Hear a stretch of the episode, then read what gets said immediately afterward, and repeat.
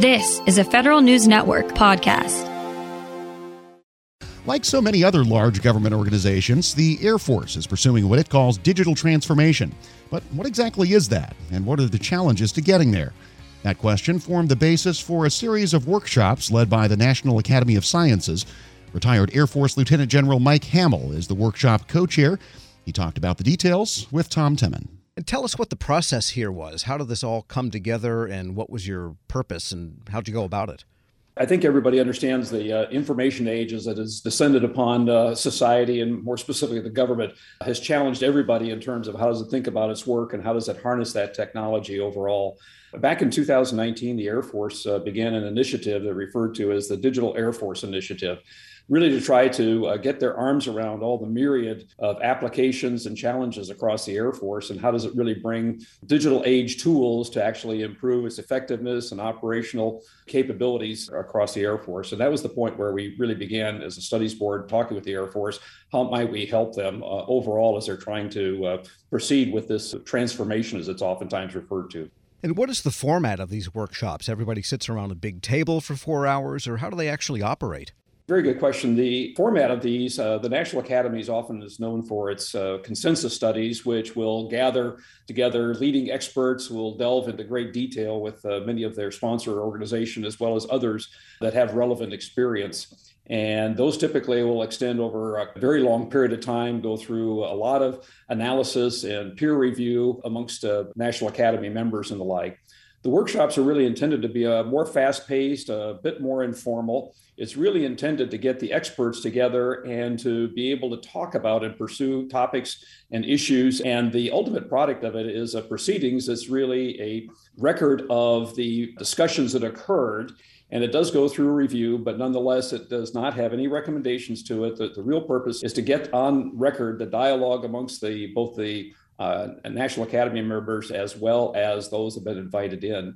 And the real key to this is actually bringing together a committee that is able to assemble and formulate the questions from the original sponsor tasking, and then likewise reach out to find notable experts from throughout the community. And that oftentimes includes former government officials, executives, leaders from industry that have direct experience with similar kinds of tasks, as well as academia and consulting organizations and the like. So it really is how do you bring together some of the best minds and have an extended dialogue on the topics? And what about the Air Force itself? Do they have officials there also? Absolutely. We were very fortunate from the time of the chartering of this. We were able to work with some of the key staff as well as the leaders in the Air Force.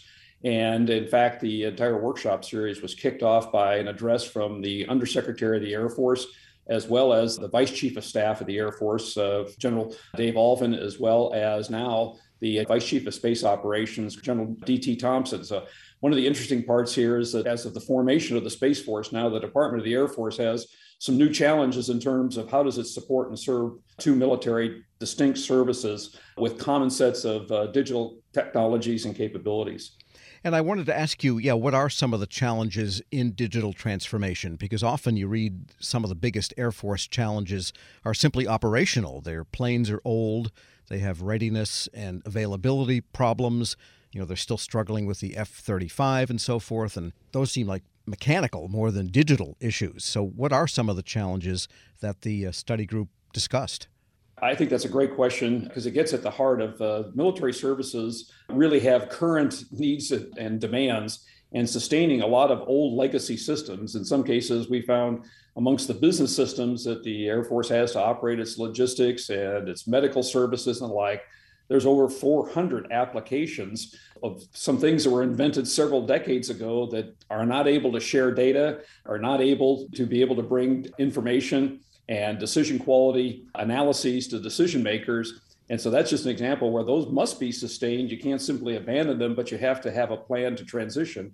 And a real key to this is that data is the real center of all of this. How is it that you can be made more accessible? And then how can you now migrate a lot of applications and, quite frankly, new tools and techniques that are being proven in other sectors to now become the new form of how it is that the Air Force and their operations and in their business management sides of the organization can actually be able to access, as well as to literally at the user level be able to make intelligent decisions. We're speaking with Mike Hamel. He's a retired Air Force Lieutenant General and co-chair of the National Academy's Air Force Workshops. So it sounds like even though you don't make recommendations, nevertheless, some actions seem to be implied by the discussion. For example, this retiring or transforming these legacy applications. And we know that that's possible. I think the Air Force used to have CAMs, Remus, and TICARs, and I presume those have been retired at some point, but well, that kind of thing. You might be shocked to find the number of things that are still like they were, even some grease pencils and acetate. Wow. So data came out of this then that they have to have some kind of a new, I guess, paradigm for managing data. What else? What are some of the other challenges? Well, what we observed in this is that, first of all, digital transformation, as we talked to others in government, and we did reach out to other departments and agencies, as well as other large enterprises in the business world. And the first point is, this is really hard stuff. It is not just about the technology. There's an abundance of technology, but it really is about how do you transform organizations and their culture. And in that, I think one of our observations overall was that the Air Force, as many other federal agencies, is doing a really good job in many different respects. It's hard things, though, when you're trying to do this across an entire integrated enterprise that has data and applications that span the globe and must be able to communicate and to operate with unity of effort. That's really a key watchword in the military, is how can you synchronize and to have everybody distributed across large geographic regions be able to operate and make decisions with the same common understanding. So that, I think, was one of the big keys, is that it is a very daunting challenge to do a global kind of transformation for an organization that, quite frankly, has to respond to the threats and the operational imperatives of the day. At the same time, it's planning for and investing in the kind of capabilities that are going to be needed for the future. And frankly, information technology and capabilities are right at the forefront of how that modernization must occur, not only in the Air Force, but also the other services. Because there's something crucial, too, here that's often unstated, but sometimes it's stated, and that's the difference between a military organization and, say, you know, Ford Motor Company, and how are they going to sell electric trucks now that they have electric trucks that have, and everyone wanted gas for all these 75 years. But in the case of the Air Force, you do have the question ultimately of maintaining the lethality, and everything they do has to support that, correct? That is correct. Whether it's mission operations or supporting functions or the business, we are now, as a nation, as a world, understand the importance of supply chains and the criticality of being able to anticipate gaps, failures, and to be able to have workarounds. That's what's expected of our military, and that's clearly the kind of imperatives that drive much of this.